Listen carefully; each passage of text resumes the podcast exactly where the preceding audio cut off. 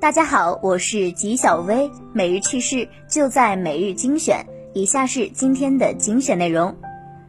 本周伊始，在新冠肺炎肆虐的世界，各国人民继续上演着各种迷惑行为。我们一起来看看。首先是澳洲，近日在悉尼的一家大型超市内，三名女子为抢购卫生纸大打出手。一名女子称只想要一包，警方嘲讽。这又不是电影《疯狂的麦克斯》里的末世情节，奉劝市民无需如此紧张。而卫生部发言人也建议大家无需囤货。纪晓薇表示，总觉得全世界除了中国之外，其他国家都在抢卫生纸，包括欧美、日韩等等国家，是不是这其中有什么秘密呢？接下来是美国，近日医疗美剧《良医》中男主角的扮演者弗莱迪海默在一档访谈节目中提到新冠疫情的影响。他对主持人表示，尽管剧组没有停工，但已被变相影响，因为道具中的医用口罩和护目镜几乎被人偷拿光了，也是令人哭笑不得。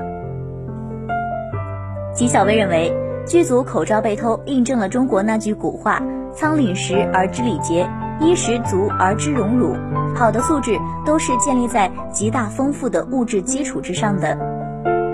其次是印度。鉴于新冠病毒疫情影响，许多人都想出了自己的理论来应对疫情。印度几个小伙儿自创了牛尿疗法，他们认为在牛粪和牛尿中洗澡可以使自己远离新冠病毒的感染。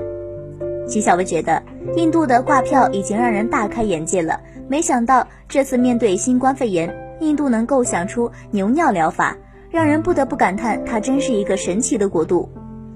最后是德国，在欧洲新型冠状病毒疫情愈发严重之时，新苏黎世报、《一瞥报》等多家瑞士主流媒体八日报道称，瑞士与德国产生公开争执。德国海关上周拦截了二十四万只瑞士进口的防护口罩，随后瑞士方面紧急召见德国大使，表示抗议出口禁令，要求德方立即放行。齐小薇表示。